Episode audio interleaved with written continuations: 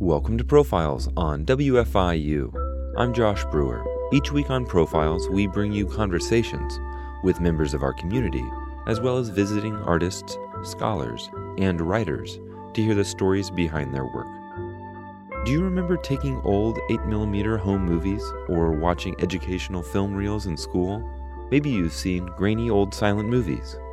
Unfortunately, many of these films have been lost to time, but today on the show, we'll hear from people who are repurposing and resurrecting films from the past. In the second half of the program, we'll hear a short conversation with the Alloy Orchestra. For over 20 years, this trio of musicians has been performing and recording accompaniments for classic silent film. Using electronic instruments and found objects, their modern scores often give new life to old films. But first, we'll hear a conversation with archivist and outsider librarian Rick Prelinger. Prelinger has personally collected over 60,000 ephemeral film and is an integral part of the Internet Archive, the Internet's largest public access digital library. Andy Finley spoke with Prelinger in September when he was visiting Bloomington and the IU Cinema.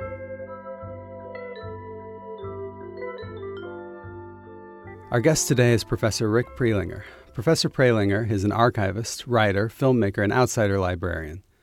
In 1982, he founded the Prelinger Archives, a collection of industrial, advertising, educational, and amateur films that was acquired by the Library of Congress in 2002. He's partnered with the Internet Archive and has recently made several film historical interventions called Lost Landscapes of San Francisco and The Lost Landscapes of Detroit. Along with Megan Prelinger, he's the co founder of the Prelinger Library, an appropriation friendly private research library open to the public in downtown San Francisco. His archival work currently focuses on collecting, recontextualizing, and exhibiting home movies and amateur films. Rick, thank you for being here with us today. It's a pleasure. Well, Rick, tell us a little bit about yourself. You have a long history in and out of academia, and especially in film. What brought you to this point in your career where you find yourself teaching? Um, I was a college dropout, and I was working as a typesetter. That's a, an extinct occupation. But I'd always, uh, since childhood, been interested in archival films for some reason. I used to watch the documentaries on TV, like the 20th Century with Walter Cronkite, which was all war and disasters, newsreel footage, and I found myself getting frustrated even as a kid because it was edited, and I wanted to see the whole film. Mm-hmm. You know, I, it was something about that that appealed to me. And uh, I was living in New York at the time, and my housemates were just finishing a documentary that was um, quite successful called Atomic Cafe. And after Atomic Cafe, the producer Norman Lear came to them and said, Make me an Atomic Cafe about sex and romance. What he meant by that was make an archival film about sexuality and romance in America after World War II. So I was hired as research director. Well, that sounds like fun research. It was an interesting opportunity because, you know, you can't go to the indexes. In those days, they were all cards. You know, this is 1982 you really have to think about um, looking in a in a more obscure places for the kind of images you want. Um, and what I ended up doing was looking for the kind of films that were uh, produced to train us how to be good Americans, how to be good boys and good girls, how to be citizens, how to be good consumers, and so on. And what I found was that there were hundreds of thousands of films that had been made by educational media companies to train people in social guidance, hygiene, how to date how to get married, all these kind of things. And um, there was a vast body of films that were made by every company and every organization in America. If you think about the web today, and you expect pretty much every company or organization to have a website. In those days, everybody made films. They were shown in schools and they were shown at lunch hours and industrial plants, and nobody was collecting them. Nobody cared. It was a, a great opportunity. And yeah. after the film uh, was finished, I began to collect, and very quickly, I had you know a few hundred films piled around my bed, you know, and then I got an office, and I had a few thousand films, and the rest uh, it just grew.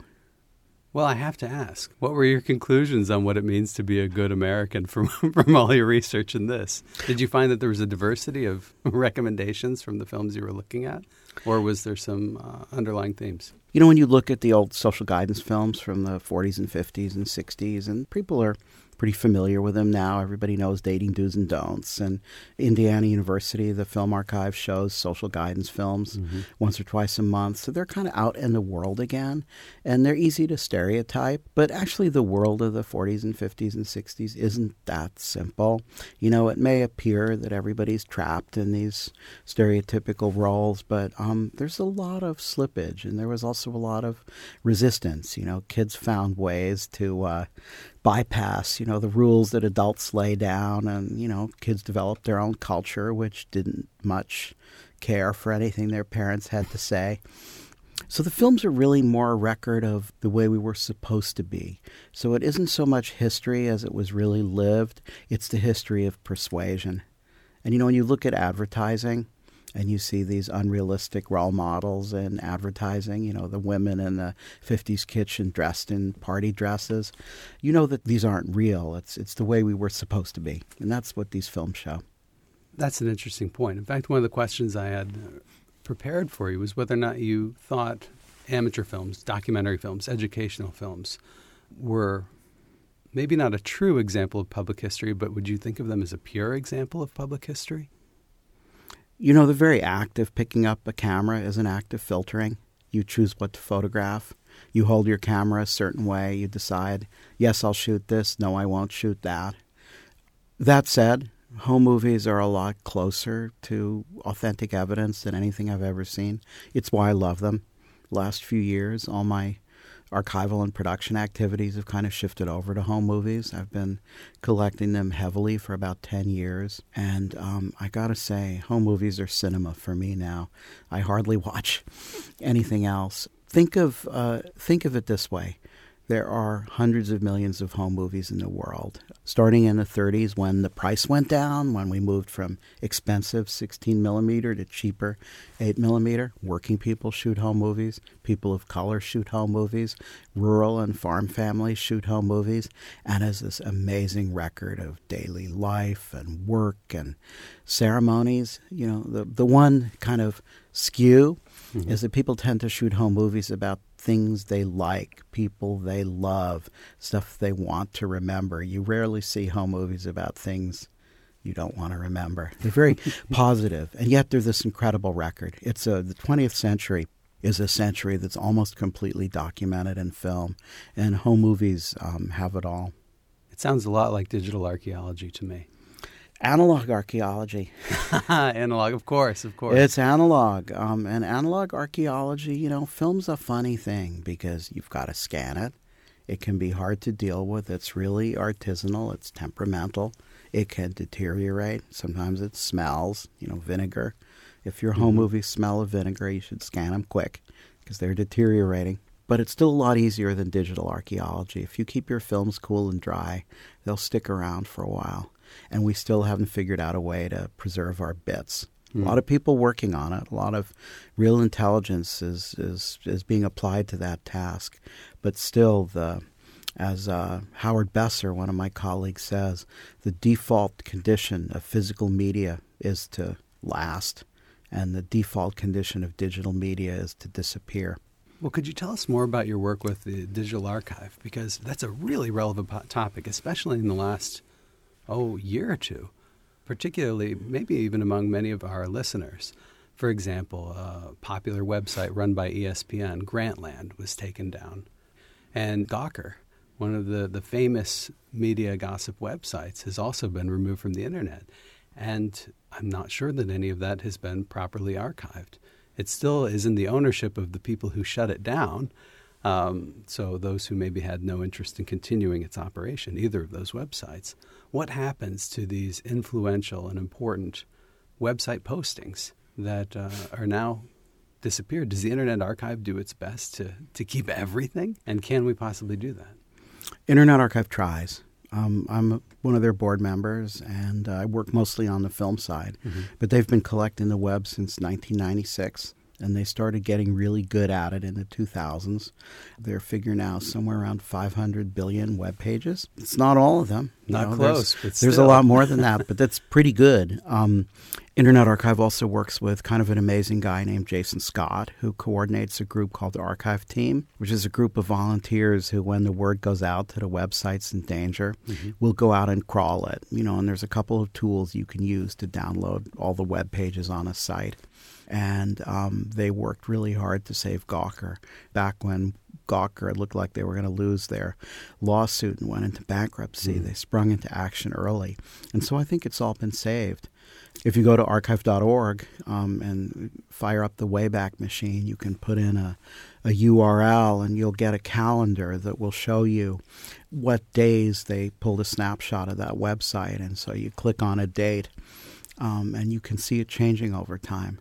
The, the thing we always love to do is point people to Yahoo at the very beginning and I guess 96 and this primitive, you know, all text based site with terrible looking, you know, type. It looks like a a three year old designed it, and then you know it gets ultra fancy, and now you know the crowded Yahoo mm. with all this stuff going on. Hmm. Well, do you mind if we return a little bit more to, sure. to film yeah. itself and, and, and your, your first true love, I suppose, at least in occupation?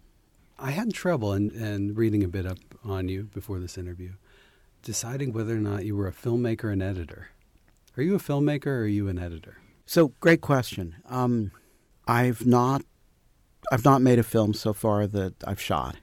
I'm thinking about doing that this next year. But mostly I work with archival material. And part of that is um, archival material is underused, underexposed. I'll, I'll put it another way I'm an evidence guy. I love looking at archival material that tells us something about the past or about human behavior, about the way that we organize ourselves socially. I don't like the current trend in documentary, which is called storytelling. Mm-hmm. Um, a lot of, if you need to get something through the gatekeepers at PBS or HBO, you've got to tell a story. You need a narrative arc, you need compelling characters, you need um, a sense of jeopardy or a problem with some kind of resolution. And, you know, this is the way dramatic films have worked and the theater has worked for hundreds of years. But it doesn't serve documentary well because it means we get these cookie cutter documentaries that may be about this or that problem or this or that community or this or that issue, but they kind of are all made the same way. And, you know, they're courageous filmmakers who have the power or the the foolishness to experiment, but they're they're marginalized. And what I want to do is get people fascinated with the evidence again. So when I do my urban history screenings, like the Lost Landscapes of San Francisco, or, or what I call Yesterday and Tomorrow in Detroit, um, I put together uh, film material from these cities that's not the same material people would expect that they haven't seen, and I try to cut something together which profiles the city from a perspective that's going to be unfamiliar, that's going to encourage people to look at their city in a new light, to imagine a different kind of future once they look at the past. These films have some of there's a little bit of sound film in it, but most of them are silent. And I ask the audience to make the soundtrack.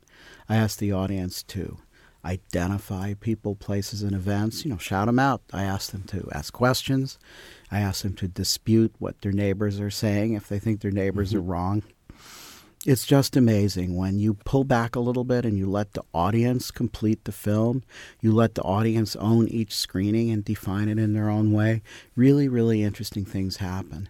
So most of my work is editing, selection, and editing, but it's um, pretty highly structured. You know, I, I really think quite a lot about what I'm doing, and there is a kind of dramatic structure, but I don't want to tell the same kind of stories. I want to open up the idea of storytelling to really to allow for infinite possibilities rather than just do the same old thing over and over. So when you show screenings of, for example, the lost landscapes of San Francisco or of Detroit, or even your most recent No More Road Trips, do you find that the location of the screening affects the soundtrack of the audience when you have a screening in, for example, Detroit or in San Francisco? Do you hear audience members shout out, I remember that, or that's my neighbor's house? Or do you find them to be uh, more standard? and the the audience responses, no matter where the the film is shown. So some audiences are better are better behaved than others. You know, I'm in favor of a transgressive experience in the movies. You know, mm-hmm. you go to the movies, the lights go down, your phone is off. It's a bit like church, and doesn't have to be that way. There's many things. Once you get all these people in a movie theater, you're kind of wasting the possibilities if you don't ask them to do something. Right? You've got 200 people in a room. Do something with them. Don't just you know make them get quiet.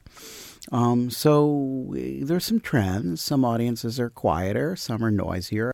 We're road trips, which is my dream road trip movie. We can talk about that, but where um, it works really well in community screenings. Where it doesn't work is in um, places where there's a lot of cinephiles hmm. where you have people who are really um, fixed on that experience of a quiet, dark room, alone with your thoughts, watching a movie, or fixating, stroking, and yeah, where you have the people that are obsessed with cinema. That it doesn't work as well. Um, and you know, when I show these, uh, I mean, San Francisco now has become kind of an institution. I do it every year in December at the Castro, which is our movie palace. It's 1,400 seats. and um, I sometimes have tried to stop doing it, and people won't let me. It's the new Nutcracker, you know. and we have a room with 1,400 people, and they're wild. And people have come to expect it. And um, there's a lot of people who've been for the entire 10 years and the Detroit screenings, um, very different story. So, um, you know, I've been interested in Detroit and its history for many years. That's a, a city that's um, always been a battleground between mm-hmm. contested uh, space has been contested, and you know whether it's labor struggles or um, struggle against racism. There's always been just tremendous um, social upheaval in Detroit, and I wanted to make a contribution. Um, I don't know what should happen in Detroit. I'm not able to to say that, and I'm an outsider. But I thought, look, let me bring some of this historical footage back, um, let people talk about it, and then leave the material there for them to recut uh, and make their own films if they wanted. And those screenings have been amazing because people see the past, and it really helps them think about um, different futures. And so it's just my contribution. Let's throw a little history into the mix because that's our big issue in America. You know, we're nostalgic and we kind of we all collect things and we're interested in history, but oftentimes we don't want to tackle um, histories that are not so pleasant. You know, we want history to affirm what we already feel. We don't want history to problematize the way we feel. And so, part of working with archival film and doing screenings is to help people think a little bit differently mm. about their community or about their past or about our, our collective uh, heritage. Mm. Throwing things away, that comes up a lot, in the, at least in the titles of your work. There's a sense of impermanence, uh, terms like ephemera and the lost landscapes. Mm-hmm. I suppose I, I understand what you find compelling about forgotten films and stories and how important they can be when viewed from a certain direction. Have you ever come across any ephemera that you find absolutely uninteresting? and what is it that makes you edit something out rather than edit it into one of your documentaries or one of your films? Mm, to paraphrase uh, somebody who once wrote about libraries, there's a film for everyone, and there's everyone. There's a there's a person for every film. I used to think that some of the most boring films we ever had were um, machine shop films, like the making of screws and, you know, tapping a thread and things like that. and it turns out we get a researcher in who's working on just that. So I've come to believe that there's an audience for pretty much everything. The problem is that it's expensive to, to keep material, it's expensive to scan and preserve it. It's a major undertaking yeah, there's a few things that a few kinds of film ephemera I'm a little tired of, and, and I'm going to turn this into a little moral tale for the audience. When you look at home movies, you see hours and hours of the Grand Canyon. Now, the Grand Canyon doesn't change. And when somebody's panning, uh, you know, over the Grand Canyon with a movie camera, it's visually not that very interesting either. Might be interesting what people are doing at the rim of the Grand Canyon, but I when I see the Grand Canyon, I go turn on the tea water.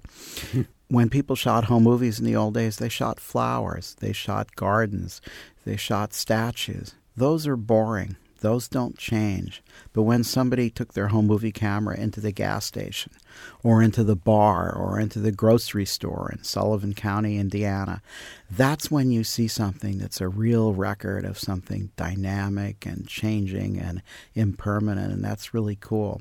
And so I think the lesson for us today is that when we shoot videos, you know, we shouldn't just shoot the sky and the clouds. Let's shoot the 7 Eleven. Let's go in the store that, you know, is the vape store. Let's shoot the things that aren't going to be with us forever and try to document those aspects of our life that are constantly changing. Think about uh, what kinds of um, histories are the most fragile. Well, what could you tell us about your process of selection and deciding what ephemera to include? You've already mentioned, you know, the the everyday life rather than the sky and the trees and the Grand Canyon. But what are you looking for technically? Is it just a matter of this is how many films I have and this is the available evidence I have? Or, well, you know, this one looks a little bit clear. This was shot a little bit more cleanly. So, um, the conventional archivists, the most important part of their work is called appraisal. That doesn't mean how much money is it worth. Mm-hmm. That means appraising archival material to see if it's of permanent value, because we know we can't keep everything. However, I always collected endangered genres of film where much of the material didn't exist anymore.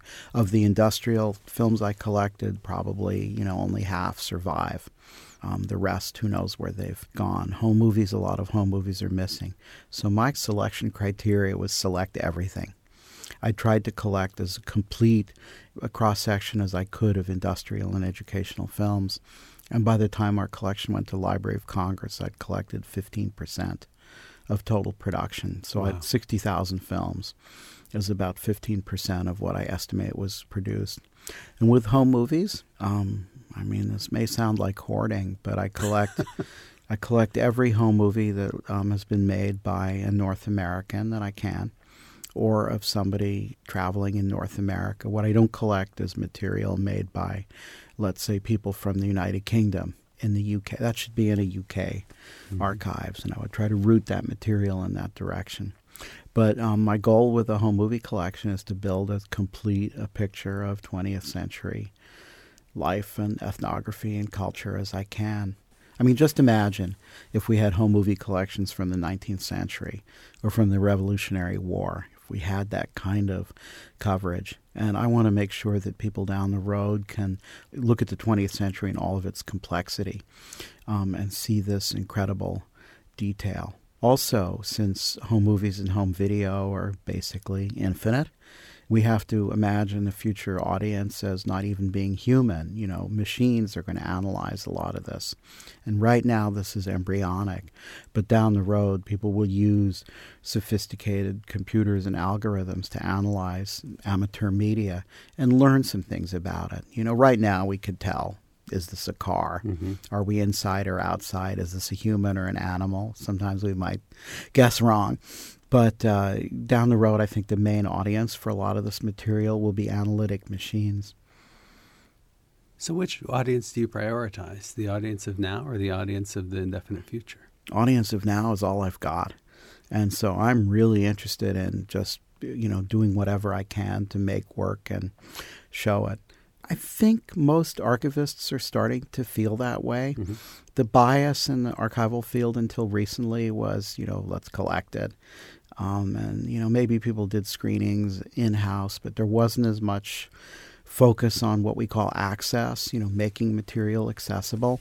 And now uh, with the internet, you know, we've been able to put 6,000 films online at Internet Archive and free download, no restrictions, about 160 million views and downloads. I can't tell you how many new works have been made using our material. I'm going to guess it's in the low hundreds of thousands, but who knows? Because you totally lose control. Mm-hmm. But um, 160 million downloads? Yeah, and these are not these are obscure films. You know, the most famous is Duck and Cover, but there's films like Parade of Invertebrates and Things Expand When Heated. These are pretty obscure films, but people really love them. They're all over the place. Other archives are working really hard to do that as well. Indiana, which is, um, I don't know if people locally know it. This is one of the most sophisticated and forward looking film archives in the world. It's recognized as a player in the international level. It's a member of the International Federation of Film Archives, which is not easy to become one. There's a, a mass digitization project here at Indiana, which is just starting to do film, and I think they're going to find a way to build a huge open access digital archives uh, in a relatively short period of time. But I expect great things from here. I've read several other interviews that you've given where you've emphasized your interest in the physicality of film, the yes. stuff itself. And it Yeah. seems like you're doing that with your students as well. Um, what's so compelling about it? Do you see a difference between film that you found on VHS or old reel to reel versus maybe digital film that might be more widely available today? So, you know, digital's kind of mysterious. I mean, yes, it's stored somewhere. Digital is actually material because mm-hmm. it sits on a chip or it sits in a drive somewhere. But it's a little mysterious. When I show students, you know, in all my classes, we pass around film and we look at two inch videotape, you know, big, heavy mm-hmm. reels. There's a lot of fascination because it makes people think about images in a different way when you see the you know materiality of some of these old media. The turn to digital has allowed us to understand analog a lot better. We see film with new eyes we see videotape with new eyes because we kind of want to know where our images come from. The digital world is we don't really understand all of its effects yet but there's a sense of mystification because things kind of come out of nowhere. A lot of our work now is working with keyboards and machines and displays. Many of us are knowledge workers or work with symbolic stuff in the digital mm-hmm. domain and so is our leisure and when our work and leisure are the same a lot of the digital play seems like work and um, there's something reassuring about physical media. There's something that just it makes you want to touch it. It makes you want to hold up to the light. I've never had trouble getting volunteers to come and work, uh, helping to prepare film for scanning. And we don't just take their time; we train them in job skills at the same time. But everybody wants to touch film. It's the steampunk thing, you know. Touching film is super satisfying for people. Is this some of the work that you do at the Prelinger Library? It's been referred to as an appropriation friendly workshop. Can you tell us a little bit more about how it operates? So my spouse uh, Megan and I in 2004 put our book collections together and rented some space. The real estate market was cheap right then, and so we rented the space in downtown San Francisco and we opened up a library. Our friends who teach art school and other kinds of stuff started coming and bringing their students, and suddenly we got jammed. And so it's this big room with 11 foot ceilings and about 50,000 books and a lot of old print ephemera, a lot of magazines and periodicals, probably 700 titles, and appropriation friendly. People come in, we say, Welcome to the library. This is an extension of our living room. You are warmly encouraged to scan and take pictures. About half the people who come come because they want material to make part of their own work. They might be hmm. artists or community activists or filmmakers or writers. Some people come just to read. Some people come just to look at the arrangement because we don't have a catalog. We have a kind of geospatial arrangement where you move through space and time as you go through the library. We do events there. We have guest hosts. We have exhibitions and talks, and it's become it's become kind of a maker space for history, and it's also a salon. People come to talk to us to scheme new projects, to make books. It's kind of amazing what happens there. We had no mission statement, we had no plans, we had no budget. We just did it. Um, and now we raise enough money to uh, this is the first year we've raised enough money from individual contributors and from some grants to run the place. But it's kind of what it is. It's a, it's a gentle critique of old school librarianship because we don't have that catalog and because anybody can touch anything. We have very few rules. We just ask people, you know, to pull the books out carefully so they won't break the binding. But it is amazing. And I'll tell you what for us has been the most amazing discovery. Most of the people who use the library are quite young, people under maybe 27. You know, all the stereotypes. Young people don't read. Reading is dead. Books are over. Young people are screenagers. You know, all this sort of very negative stuff because a lot of people are quite phobic about younger people. You know, they're threatened. But a lot of younger people didn't grow up around books, didn't grow up around print. I grew up in a house filled with print, but that's a different, that's an experience, a privilege that a lot of people haven't had. And so our library is really special, and people just go wild in there. I think the open access to everything is, is an interesting topic and will be to some listeners. Uh, you've done work with the Open Content Alliance. Mm-hmm. Uh, have you ever run into any trouble with the material that you've used, both for your films or for the library? So, one of the great things about um, ephemeral films and what we like to call useful cinema a lot of times now is that most of it is out of copyright. Either it was never copyrighted, or it was and the copyright expired, or there's a deficiency in the copyright notice that threw it into the public domain. So, we've got this huge arena to play in. And if you look at print in America, you know, a lot of trade books and a lot of fiction um, that the copyrights were renewed uh, and many of them are still in effect. But when you deal with nonfiction, when you deal with magazines, especially trade magazines, and when you deal with print ephemera, um, most of our library is out of copyright. And so there's no restrictions of any kind on reusing it. And actually, we assume that all our users are making fair use of the material. Mm-hmm. We don't have people coming in scanning books and then selling copies of them. We don't have that those kinds of users. People are um, making transformative use or they're quoting or they're it's one of the, the fair use um, exemption. Mm-hmm. Fair use is an exemption; it's a defense. We won't get into all that, but we really encourage um, people to consume both collections, and uh, but at the same time, we respect creators' rights. Most of the films that we make available were made by corporations who didn't bother to renew them, so it's mm-hmm. fair game. Overall, it's a big problem. I'm a baby boomer. A lot of my history has fallen into the public domain. Well, we like to say risen into the public domain. Um, if you're a, a so called Gen Xer or a so called millennial, a lot of your history is in copyright. So mm-hmm. you could make something for private use. You could do a student film. You could do something independent. But if you threw it up on YouTube, it might get taken down. So there's a, a generational divide there. And what I think we've got to realize is that culture flourishes when there's a uh, an ethos of free quotation and reuse, that the value of a work is enhanced when it's quoted and when it's propagated. Do you think that Stairway to Heaven is any less valuable of a copyright because it's on the radio every 30 seconds sometime in America? When we give away our material online, we also, if you want the very highest quality, or if you want a written license agreement where we say, hey, if you've got a problem, we'll pay your legal fees. Called indemnification. We sell more footage than we ever did because we give it away. It's counterintuitive, but it really works. And, uh, you know, I think in time we'll move towards a, a period of sort of, you know, freer use, and a lot of these copyright disputes will appear quaint. You know, that said, there's some things that um, probably always need to be private. There's issues of respect and issues of uh, kindness are ultimately a lot more important than copyright.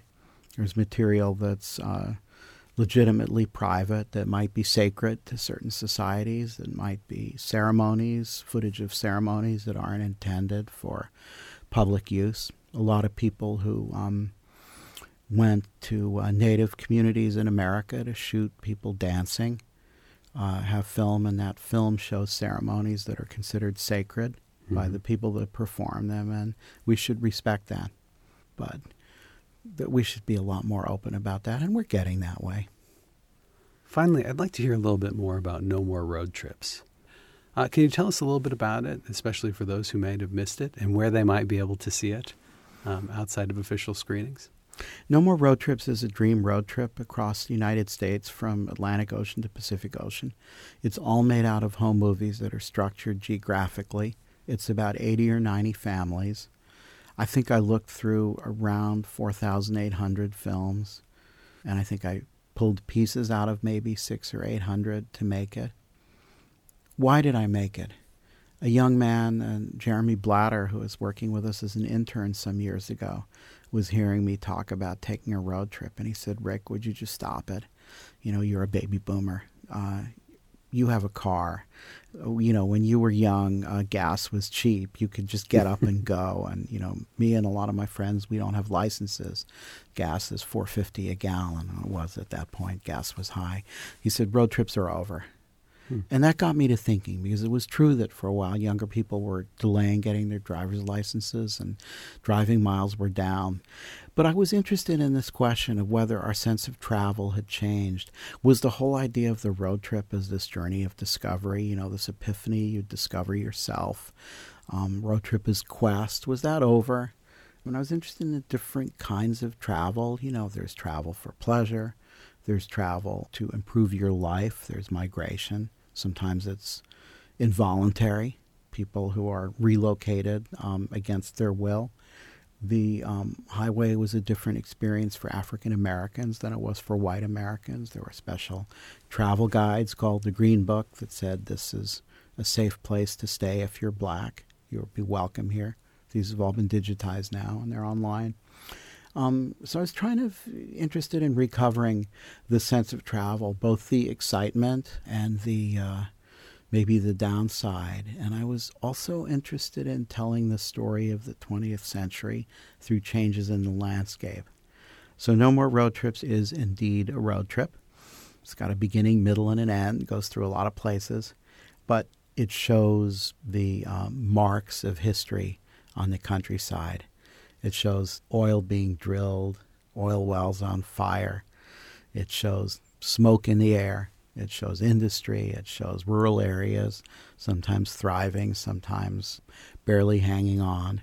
Uh, it shows the effects of war on the American landscape. And if you watch it thoughtfully, you really get, a, I think, a sense of, of the history of this country in the 20th century that you wouldn't get from anywhere else. Footage is kind of wonderful. Today I've been speaking with our guest, Rick Prelinger. Rick, thank you for being with us. It's my pleasure. Great conversation. That was Andy Finley speaking with archivist Rick Prelinger. You are listening to Profiles on WFIU. This week on Profiles, we're listening to conversations about preserving film. Next, we'll hear a conversation with a trio of musicians called the Alloy Orchestra. For over 20 years, the trio has written and performed live accompaniments for silent film. David Carter spoke with the trio in September when they were visiting Bloomington to perform at the IU Cinema.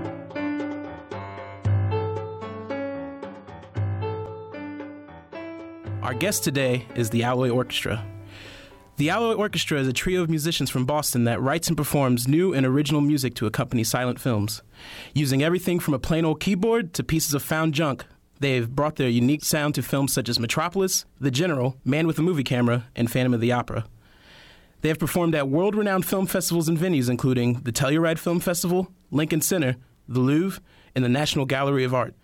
If that wasn't enough, late film critic Roger Ebert held them as the best in the world at accompanying silent films. The members of the trio are percussionist Terry Donahue, keyboardist Roger Miller, and percussionist, clarinetist, and director Ken Winokur.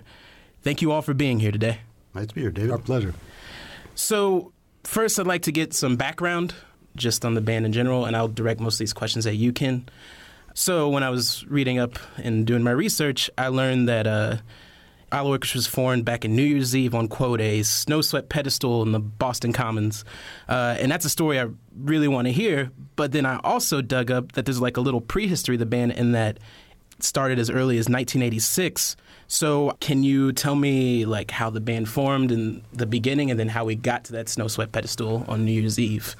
Well, nobody knows about the 1986 performance. That was a one night affair. Uh, we were doing, uh, my partner Caleb Sampson, who was one of the original members of Alloy, but unfortunately died, uh, and I were doing a soundtrack for a theater performance of Marilyn Monroe versus the Vampires, Whoa. which is a Rainer Werner Fassbinder theater play.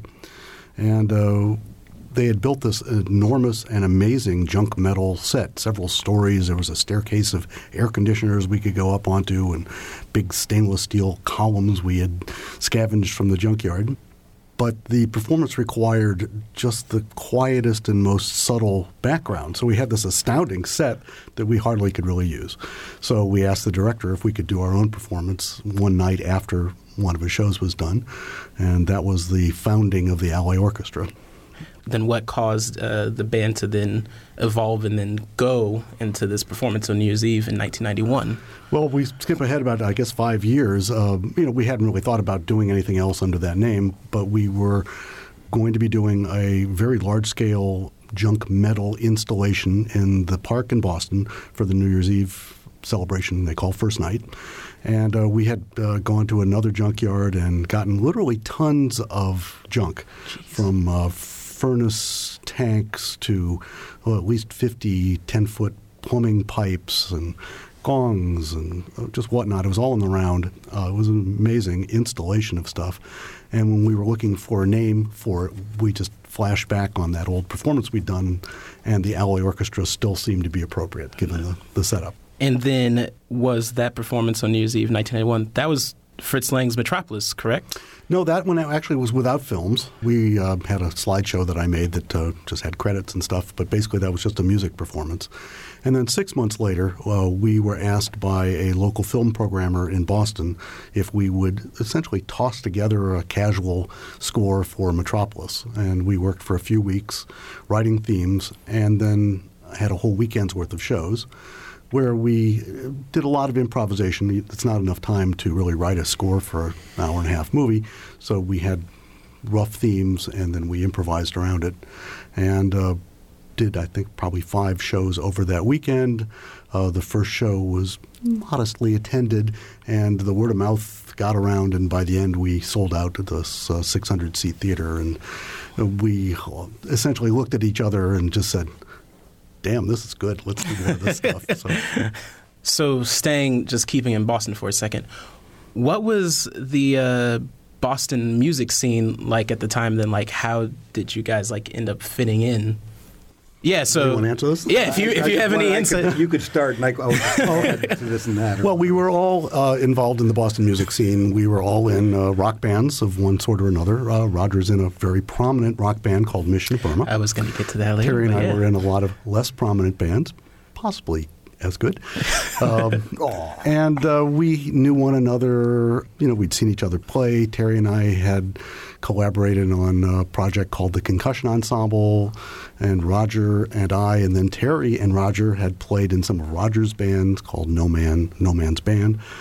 Anyway, we, you know, it was sort of what people think of as the downtown New York jazz scene, where all the musicians yeah. get together, work with each other, and explore the kind of richness of the musical talent in town, of which there's an astounding amount in Boston because of the music schools and the huge amounts of students and whatever. So, so there's a lot of the rock element. Everybody in this group had played in rock bands at various times, but there was always more than just rock music going on. I'd already done some silent film accompaniment, though I was not in the Alloy Orchestra at this time, and I'd done a lot of soundtrack work. And then both Terry and Ken had played on my recording projects or interacted in something like that. So it was it was just kind of a natural thing that was happening, you know. So it was the whole thing just kind of flowed together. So there's a lot of cross pollination going yeah, on. Yeah, a lot of cross pollination. Which then I'm assuming that would naturally just influence the sound you would bring into the screen. So there were a couple of pieces of music I wanted to like talk about especially from two of the shorts in particular. One of them is called the, it's the film The Acrobatic Fly, and for those who don't know, uh, it's a short film that it seems like it's just a fly performing what appears to be tricks, twirling anything from a blade of grass to another fly. And so we're going to hear a few seconds from that.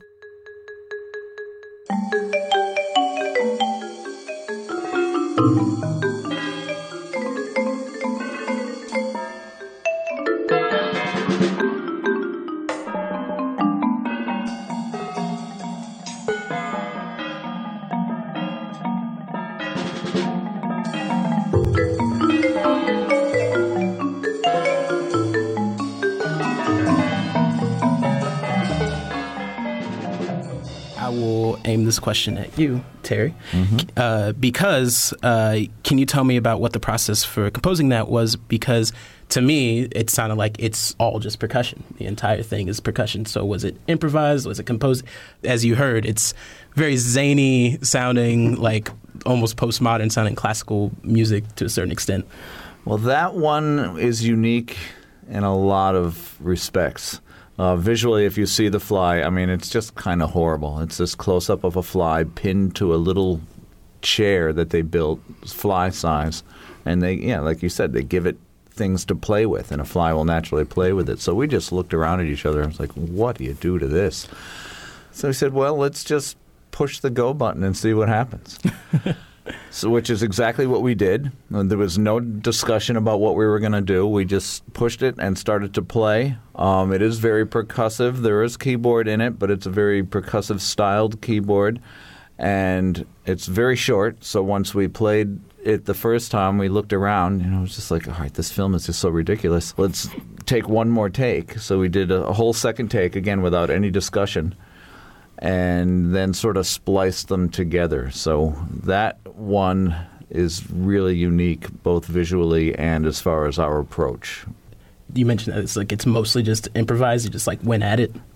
It's interesting that you have picked the most improvised of anything that we've done. I uh, I love improvisation. Go. Yeah. right, right. Well, there's actually another film I wanted to talk about. It's uh, Clay or the Origin of Species, mm-hmm. of the species.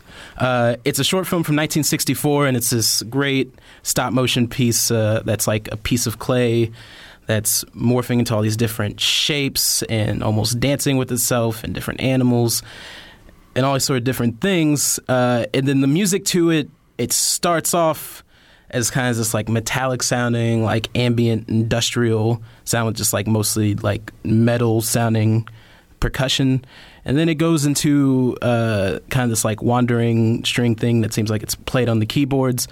But then a bulk of it is this like groovy Latin tinged New Orleans inspired piano groove. So we'll take a listen to that for a second too.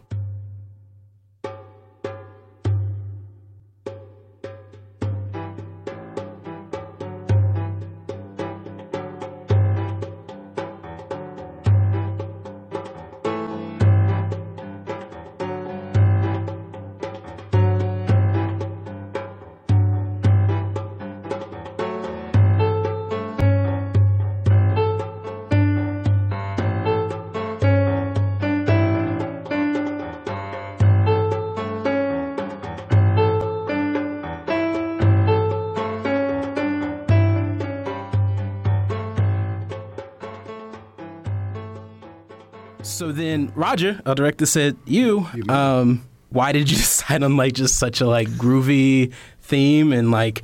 Is it mostly is that mostly also just improvised or is it uh, is it very written out? Well, you know, we look at everything we do. The film is our conductor. That's like the cliche thing we always say. The yeah. film is our conductor, and this this clay just constantly just morphs and it's kind of jolly, and then it has some little dark moments, and it's just kind of a groove. So Ken's a, a very good hand percussionist. Yeah, player. knows the hand drums. And so he laid up a groove, and I laid up a bass line and a piano, and we just kind of follow along. When it gets darker, I hit some darker chords.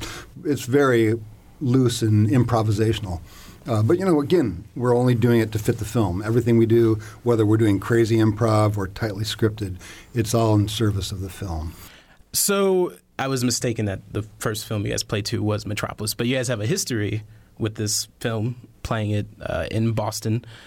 And as you said, with Variety, it's more composed and such. But then also, Metropolis is like this like big landmark film, and people hold to very high stature. And there's all the like legacy with like different cuts of it being found, different cuts of it being made. So like, how has that score morphed and changed over the years to what you guys have now, as opposed to when you started? And then what was it like? Composing for just like such a like big iconic film? Well, it all started with the Giorgio Moroder print that, oh, really? that okay. was restored in the mid 80s. That's why we're even doing silent films.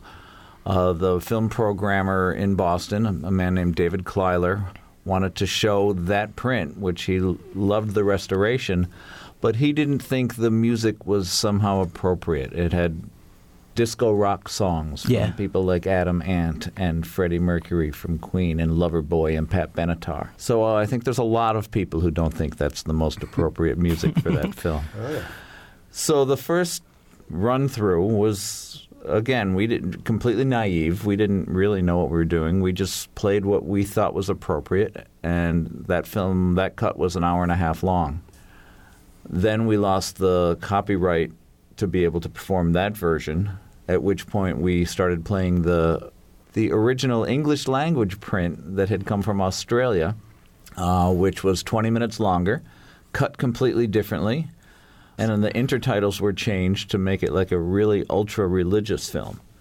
So we played that for a little while, and then they came out with a new restoration, which was again 20 minutes longer, cut completely differently, and with added footage and lengthened footage. And each time it was uh, difficult to patch and repatch, and so each time we're adding more themes and basically rearranging and structuring the pieces that we had.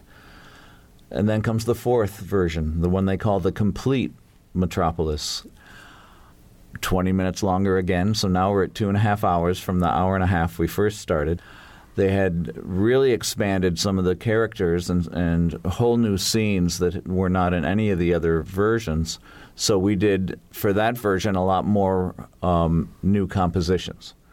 But again, everything was structured differently, so it's com- arranged things and, and place them in different places and, and elaborate on some of the more simple themes and really piece it together. The good news is the film makes most the most sense it ever has. The bad news is it's two and a half hours long. Yeah. but the good news is you play it and people freak out when it's like, oh god, it's going to be really long, and then when it's over, there you forgot that it was really long. You get so wrapped up in it. So it's finally where it should be, I think. Um, well, following that up, uh, were there any other bands like this around at the time or close nearby? There was a group called the Club Foot Orchestra out of San Francisco, and uh, we've become friends with them. And Yeah. uh, we sort of have gone back and explored this.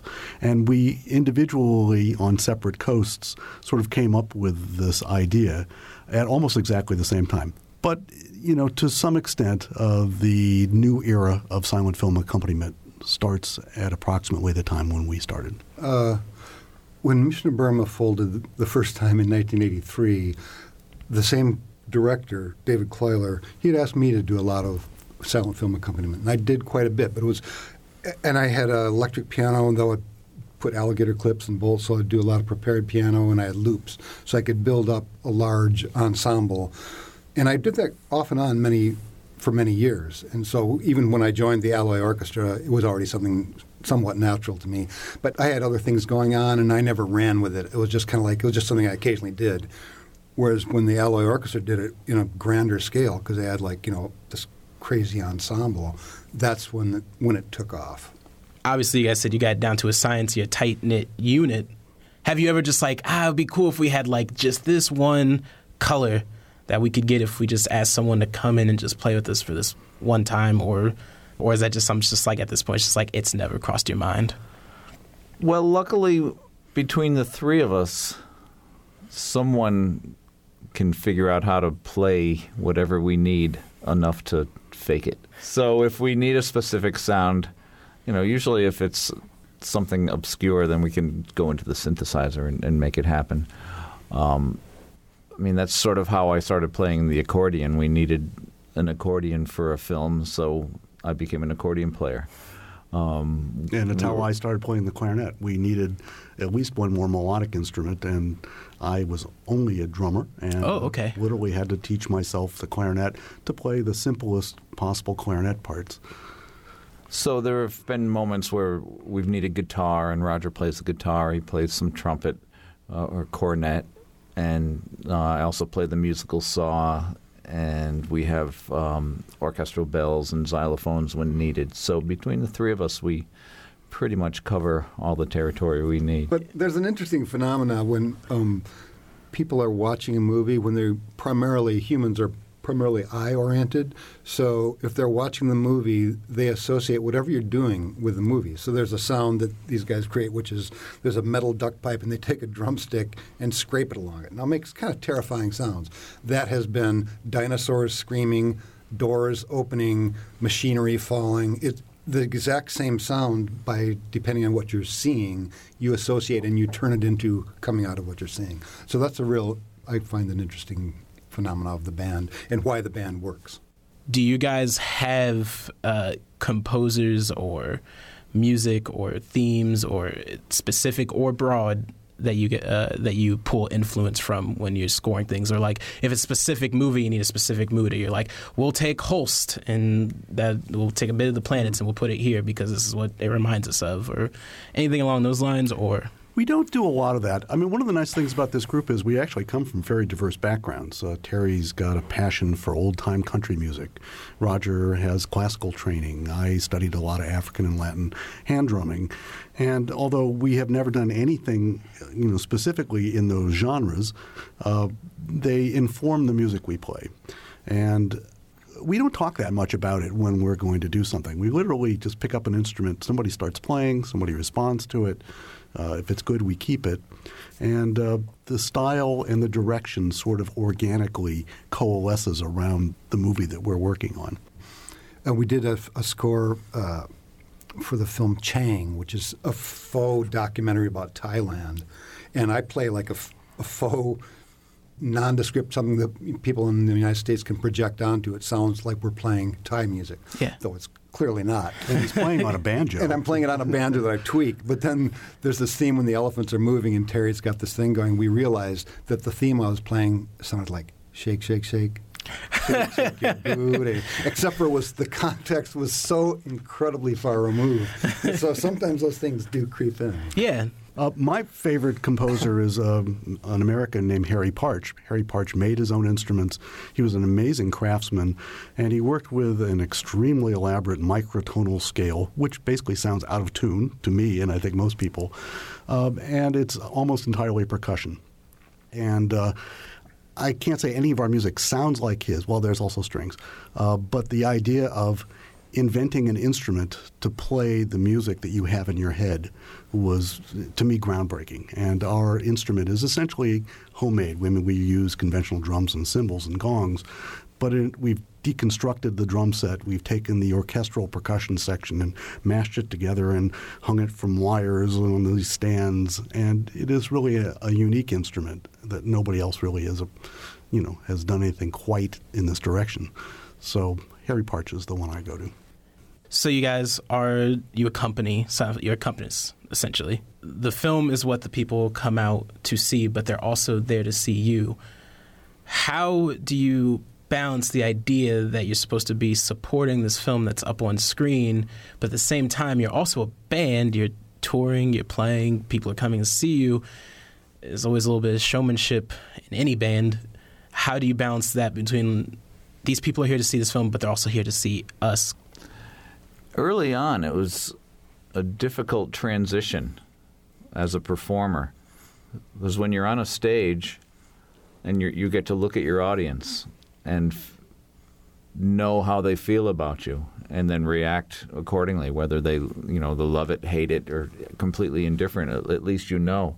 With this, you have to believe that they're loving it for the full anywhere from hour to two and a half hours. And it is such a leap of faith that you really just have to believe in what you're doing.